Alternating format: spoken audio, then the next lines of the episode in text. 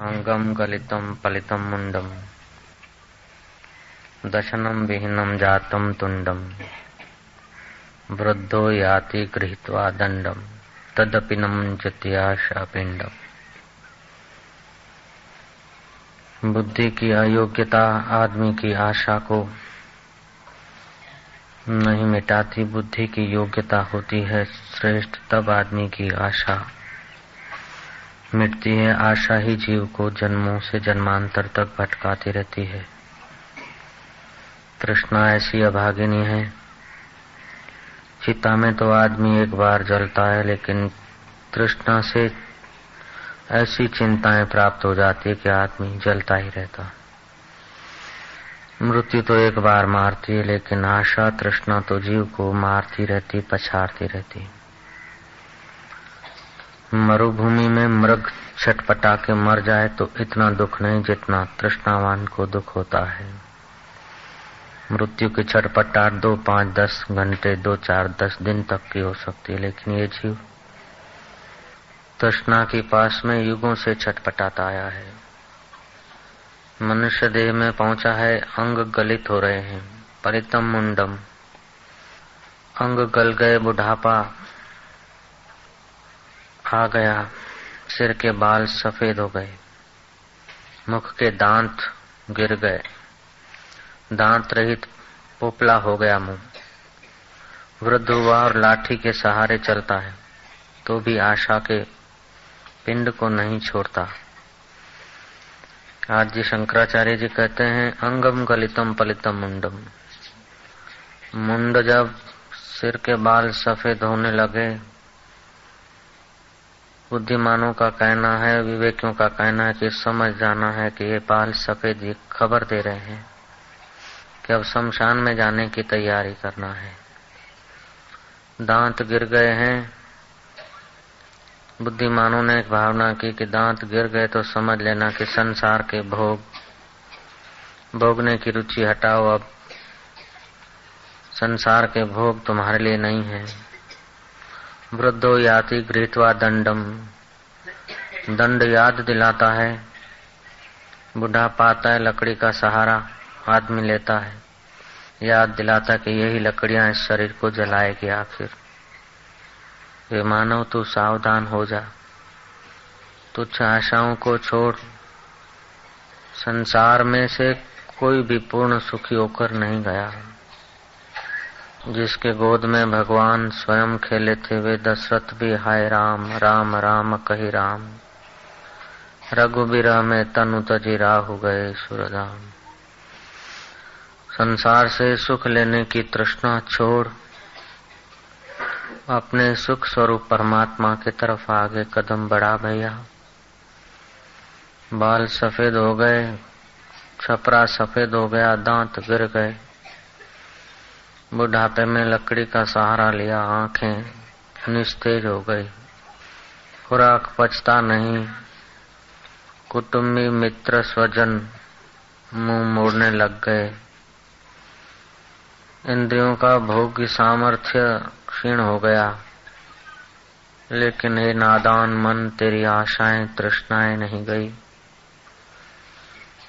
ए, मेरे चित्त, अगर आशा करनी है तो उस बात की आशा कर। ऐसे दिन कब आवेंगे कि मैं अपने परम पद में विश्रांति पाऊँगा? ऐसे दिन कब आवेंगे कि संसार स्वप्नवत मुझे भासेगा? ऐसे दिन कब आवेंगे कि मेरे चित्त की तृष्णाएँ नाश हो जाएगी, मेरा चित्त निर्दोष नारायण के ध्यान में मग्न रहेगा। राजा भरतरी दिल में पुकार भरते हुए प्रार्थना करते हैं कि, हे देव, हे महादेव, ऐसे मेरे दिन कब आवेंगे कि मैं एकांत शिला पर आसन बाँध कर बैठूँगा, शिव शिव कहते ही, कि जगत की तृष्णा वासनाओं को भस्मीभूत करते, तेरे ध्यान में मग्न हो जाऊँ। ऐसा तो मग्न हो जाऊँ कि मेरा ये शरीर पत्थर पर लिखी मूर्ति जैसा हो जाए, मुझे भूख और प्यास भी न जगा सके। ऐसे दिन मेरे कब आएँगे कि मैं निर्वासनिक होकर तेरे ध्यान में डूबा रहूँगा? दिन कब उदय हुआ और रात कब ढली? सुबह कब बीती और शाम कब बीती? मैं तेरे ध्यान में मग्न रहूँ। हे भगवान, ऐसे दिन कब आवेंगे कि तेरे ध्यान में ऐसा तो मग्न हो जाऊँ कि जंगल के बूढ़े हिरण अपने सिंगों की खुजली मिटाने के लिए मेरे साथ घर्षण करे और मुझे पता न चले। हे भगवान, न जाने कितनी कितनी बार माता के गर्भों में मूर्छित समाधि करता आया, पीड़ा सताया हे शिव, हे कल्याण स्वरूप, हे अंतर्यामी प्रभु, तू मुझ जन्मों के अंधे को हाथ पकड़ के अपने समाधि स्वभाव में ले चल। मुझे तो आशाओं, तृष्णाओं ने जीर्ण कर रखा है। बाल सफ़ेद हो गए, लेकिन अभी बुद्धि श्वेत नहीं हुई। दांत गिर गए, लेकिन आशाएँ, तृष्णाएँ नहीं गिरी। हाथ में दंड आ गया, लेकिन हृदय में प्रभु की समाधि नहीं आई। मृत्यु करीब आ गई, फिर भी मेरी तृष्णाएँ जीर्ण नहीं होती। है देव अगर मेरी तृष्णा जीर्ण नहीं होती तो मैं वह तृष्णा करता हूँ कि मुझे तेरे स्वरूप की समाधि कब प्राप्त होगी। हे देव, ऐसा कोई दुख नहीं जो मैंने न देखा हो। अनेक जन्मों में अनेक दुख भोगे हैं और अब बुढ़ापे के चिन्ह दिखाई दे रहे बाल सफ़ेद हो रहे हैं। हे नारायण, ये आशा और तृष्णा हम पोषते पोषते अपने आप को सता रहे हैं।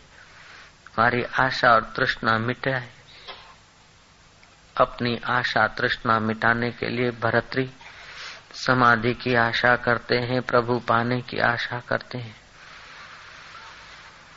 जो आदमी अपनी आशा तृष्णा मिटाने का यत्न नहीं करता, वो अपने आप का शत्रु है। जो आदमी अपने इस शरीर की नश्वरता का ख्याल नहीं करता, वो बालक मती है। वो ठगा जाएगा मृत्यु के समय, उसके अपने पराये हो जाएँगे, उसका शरीर भी अपना नहीं रहेगा। जिस शरीर को एक मानव खिलाता पिलाता है, संभालता है, उसकी हड्डियाँ भी, उसके घर चार दिन रहने के काबिल न बनेगी। ऐसा ये नश्वर देह, नश्वर संबंध, नश्वर संसार। इसका विचार करते उदालक सोलह वर्ष की उम्र में एकांत गुफा में जाकर परमात्मा का ध्यान करने लगा था। जैसे मरुभूमि में वृक्ष होना कठिन है, ऐसे ही यौवन में वैराग्य होना कठिन है। फिर भी पुण्यात्मा उदालक को विवेक जगा, विवेक के बल से वैराग्य जगा। तुलसीदास महाराज को पत्नी ने एक महीना मार दिया, विवेक जगा। और वही विवेक वैराग्य बढ़कर संत तुलसीदास को जगा दिया। महान विभूति हो गए। आज तो लेडियाँ रोज चप्पल ठोके, फिर भी हमारा विवेक वैराग्य नहीं जगता। तृष्णा नहीं छूटती। कि कलयुग के आकर्षक तुच्छ भोग पदार्थ दृश्य जगत जीव को आशा तृष्णा में बांधे चला जाता है। हे देव, उन आशाओं को काटने के लिए हम तेरे ध्यान की आशा करते हैं। हे देव, उन आशाओं को हटाने के लिए हम तुझे पाने की आशा करते हैं। वरना तू तो मिला मिलाया है अंतकण अंधा है। ये जीव की अंधी निगाहें हैं जो तू होते हुए भी नहीं दिखता, और जो प्रतिपल संसार नाश हो रहा है, बदल रहा है, उसकी तृष्णा नहीं छूटती। अंगम गलितम पलितम मुंडम दशनम विहीनम जातम तुंडम वृद्धो याति गृहत्वा दंडम तदपि न मुंचती आशा पिंडम मेरी आशा कब मिटे? मैं आशा तृष्णा रहित निर्दुख पद में कब विश्रांति पाऊँगा उदालक जंगल से घास फूस ले आए, आसन बिछाया मूल बंद उड़ान बंद जलंधर बंद करके त्रिबंध करके उदालक ने ओमकार की धारणा की। पहले तो फेफड़ों से सारा श्वास निकाला बाहर, फिर श्वास भरा और ओमकार का अकार विश्व उकार तेजस, मकार, प्राज्ञ और अर्धमात्रा, शुद्ध ब्रह्म स्वरूप का ध्यान करता हुआ उदालक अपने चित्त को शुद्ध करने लगा। उदालक श्वास भीतर भरता है और उस ओमकार का गुंजन भीतर करते अकार, उकार, मकार से पर अर्ध मात्रा में स्थित होता है। फिर श्वास बाहर छोड़ता है। जितना सुख पूर्वक श्वास बाहर रुकता है, उतनी देर श्वास को बाहर रखता है, फिर श्वास लेता है। जितना सुख पूर्वक रोक सकता है, उतनी देर रोकता है। हट करने से दुख पैदा होता है। यथा सामर्थ्य वो आभ्यंतर कुंभक बाह्य कुंभक करके नाड़ियों को और अंतकरण को स्वच्छ करता है। इस प्रकार उदालक अभ्यास करते, जो अपान वायु अधो केंद्रों से पसार होती, उसे ऊर्धगामी बनाए। जो जीवन की धाराएँ विकारों के तरफ़ जाती थी, उसको निर्विकारता के तरफ़ लाया। दूसरों को पवित्र करने वाला उदालक बन गया। उदालक को ध्यान के अभ्यास से कभी तो मन आनंद और शांति में, क्षण भर शांत हो और फिर मन पुराने बंदर की आदत जैसा फिर बाहर चला जाए उदालक फिर अपने मन को पुरिष्ट में लगाए। कभी कभी उदालक अपने श्वास को मध्य में रोक दे, कभी भ्रू मध्य में रोक दे अपने चित्त को। और कभी उदालक अपने चित्त को कहे कि जा मेरे चंचल चित्त, तू तो आशा की रस्सी से बंधा है और नाचता है। मैं अब आशाओं को त्यागता हूँ, तुझको भी त्यागता हूँ। मैं तो अर्धमात्रा स्वरूप ओमकार के अर्थ में लीन होता हूँ, जो सृष्टि का आदि कारण है। सृष्टि का मध्य और सृष्टि का अंत जिसकी सत्ता से होता है, फिर भी जो सत्ता जो की त्यों रहती है, ऐसे में शुद्ध चैतन्य ओमकार स्वरूप में स्थित होता हूँ। उदालक अभ्यास करते उदालक की बुद्धि स्वच्छ होती जाती है, मन शुद्ध होता जाता है। जो जो मन शुद्ध होता जाता है त्यों त्यों संकल्प कम होते जाते हैं। ज्यो ज्यो बुद्धि शुद्ध होती जाती है त्यों त्यों आशा तृष्णाओं का प्रभाव क्षीण होता जाता है। पापी मनुष्य की यह पहचान है कि वर्तमान का दुरुपयोग करता हुआ भविष्य में विषय वासना और कुछ ऐहिक सुखों को एकत्रित करके इस नश्वर शरीर को सुखी करने में जिसका जीवन खर्च होता रहता है, जो भविष्य में इंद्रिय भोग भोग कर या भोग के साधन बढ़ाकर सुख की इच्छा करता है, वो वर्तमान का अनादर करके अपने जीवन को दुखों, विघ्नों और मुसीबतों के सामने धर देता है। पापी मनुष्य की वह पहचान है कि अपनी तृष्णा के अनुसार जगत की परिस्थितियों को अनुकूल करके सुखी रहने की इच्छा में जुलसता रहे, ये पापी मनुष्य की पहचान है। पापी मनुष्य की यह पहचान है कि शरीर उसके लिए सर्वस्व हो जाता है और आत्मा उसके लिए कुछ नहीं। अपने आत्मदेव का उपयोग भी शरीर की ऐश आराम में ही करता है पापी मनुष्य की पहचान है। उसके लिए शरीर सर्वस्व है, लेकिन शंकराचार्य ना कहते, अंगम गलितम पलितम मुंडम। अंग गलित हो जाएँगे, चपरा सफ़ेद हो जाएगा, दांत गिर जाएँगे, नाक का टेरवा टेढ़ा हो जाएगा, आँखें भीतर घुस जाएगी। याद शक्ति क्षीण होने लगेगी, जठरा मंद होने लगेगी, पैर लड़थड़ाने लगेंगे, हे तृष्णावान मानव, तू सावधान हो जा। बाजी तेरे हाथ में है, अभी तू अपनी बाजी सवार ले भैया। नहीं तो तेरे ये मित्र और तेरे ये पुत्र, तेरे बहू और तेरे बेटे, तेरे रुपए और पैसे तेरा साथ नहीं देंगे। तू अपनी बुद्धि को स्वच्छ कर तू अपने विवेक को जगा। कहीं ऐसा न हो जाए कि एकाएक मृत्यु आ जाए और तू हाथ पछाड़ता, पश्चाताप करता। कहीं काल कराल के पंजे में फंसता, आधीन होता। फिर चौरासी चौरासी योनियों के उस दुखद अवस्था में न गिर जाए भैया। उन ऊँट और घोड़ों के, पशु और पक्षियों के तुच्छ गर्भों में कहीं तुझे भटकना न पड़े। इसलिए आदि शंकराचार्य कहते मानव तू सावधान हो जा।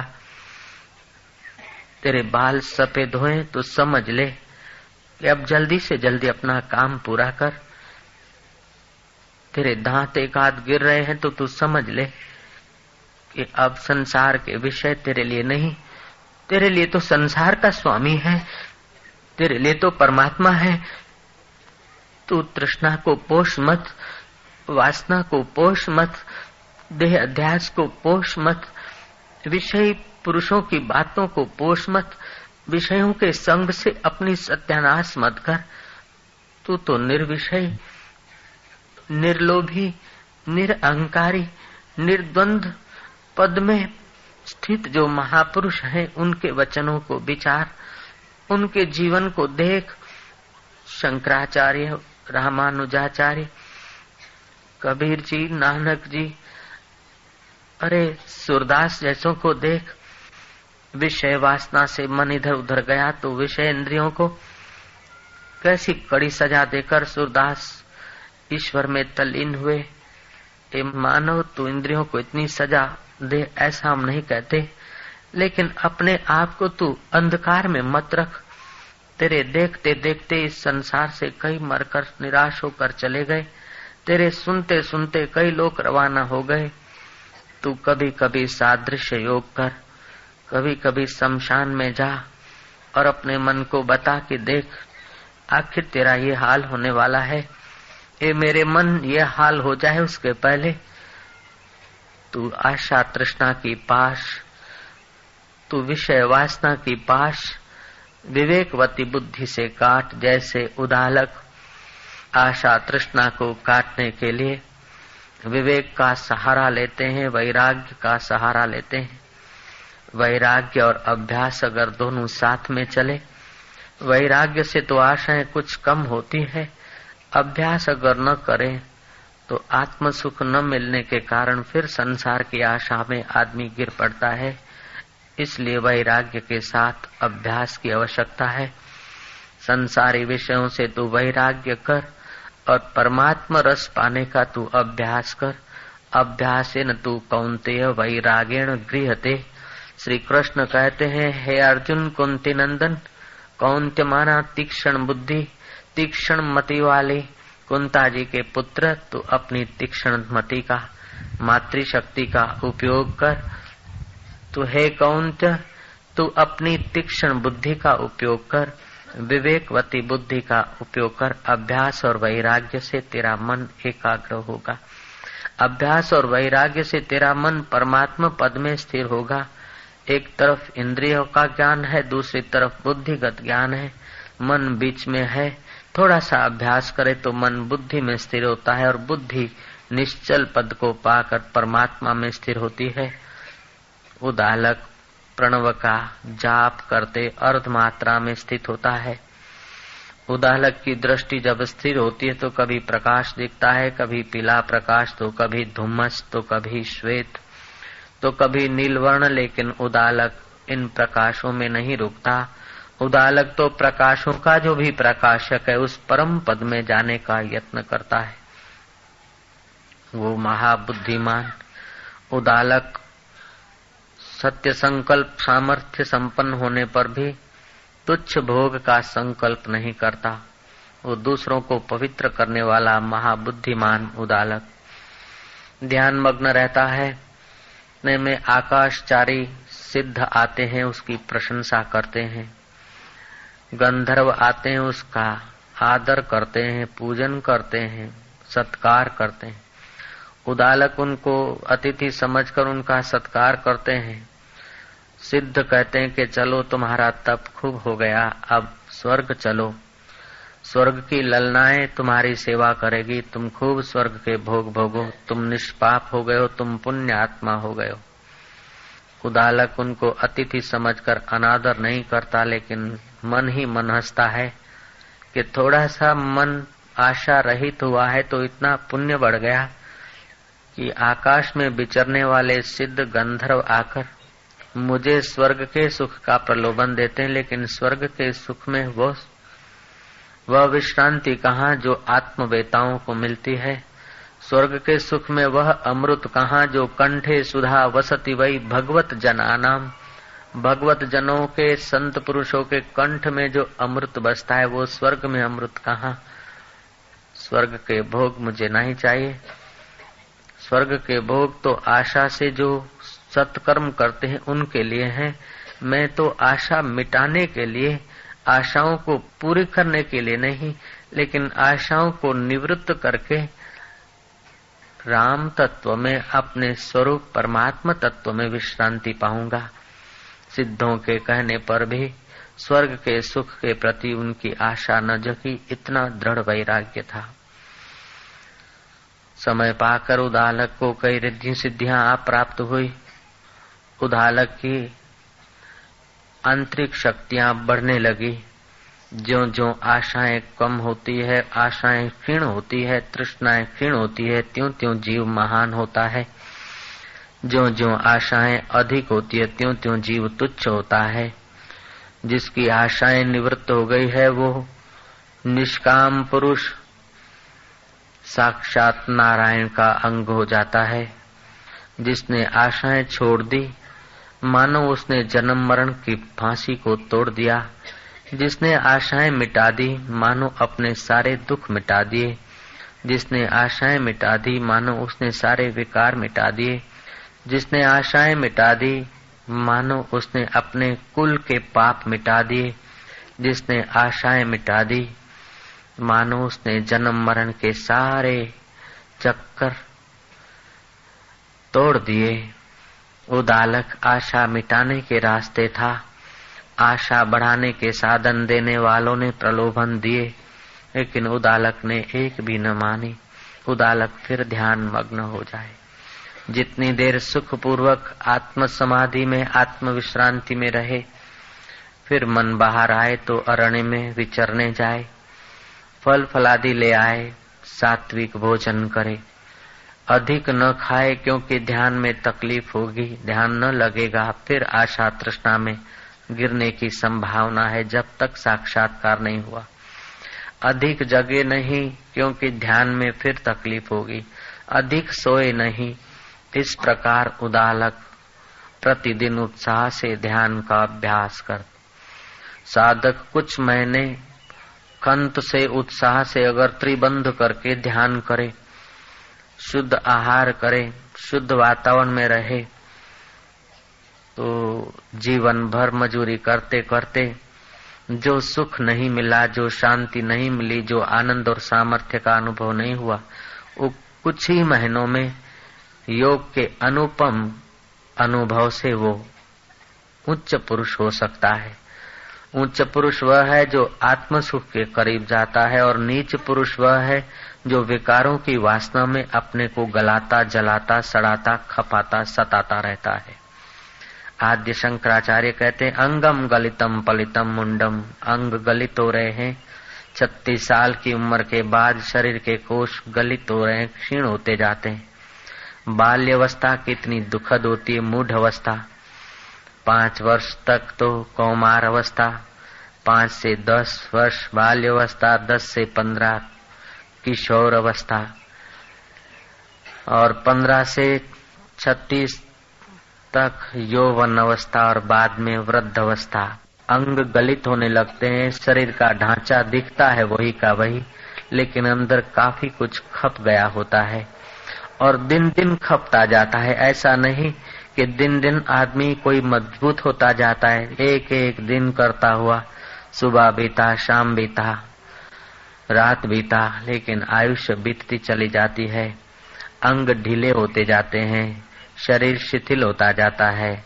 स्फूर्ति और वह साहस, हिम्मत और वह योग्यता नहीं रहती है। अभी जो कुछ है उसको संभाल ले नहीं तो और बर्फ़ जैसे गलती जाती है, ऐसे ही तुम्हारी आयुष्य गलती जाती है। तुम्हारी इंद्रियाँ और शरीर शिथिल होता जाता है। आशाओं को पोषोगे तो आशा जीर्ण नहीं होगी, शरीर जीर्ण हो जाएगा। वही आशाएँ फिर न जाने कहाँ जाकर पटकेगी। इसलिए अगर आशा नहीं मिटती तो राम कैसे मिले? आत्म पद में स्थिति कैसे हो? निसंकल्प समाधि कैसे प्राप्त हो? अपने आत्म पद में विश्रांति कैसे करूँ? मरने के पहले अमरता का अनुभव कैसे कर लूँ? उस प्रकार के विचारों विचारों में अपनी हल्की विचारों, आशाओं को बदल डालता है वह आदमी। उच्च पद का अधिकारी बन जाता है। बार बार उदालक अपने मन की निगरानी करते हैं, कहीं सो तो नहीं गया। तमस से मन को हटाता है उदालक, रजस से मन को हटाता है, सत्व में स्थित रहता है और सात्विक लक्षणों से उदालक में काफ़ी सामर्थ्य आ गया। लेकिन वो सात्विक गुण में भी रुकना नहीं चाहता था। उदालक तो प्रकाशम च प्रवृत्तिम च मोहम एव च पांडवा न संप्रवृत्तानी, न निवृत्तानी कांक्षते ही उन तीनों गुणों से पार। त्रय गुणा विषया वेदा निस्त्रय गुणा भवार्जुना। वेद भी और ऐहिक विद्या, वैदिक विद्या तीन गुणों के अंतर्गत है। उदालक इन तीन गुणों से पार होना चाहता था। वो महाबुद्धिमान। फिर दीर्घ प्रणव का जाप करके प्रणव का आकार स्थूल जगत का द्योतक, उकार सूक्ष्म जगत का और मकार कारण जगत का।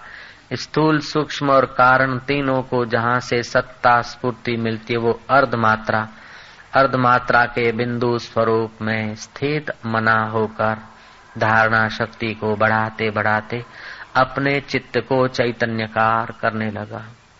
उदालक, महान, भाग्यशाली रहा होगा।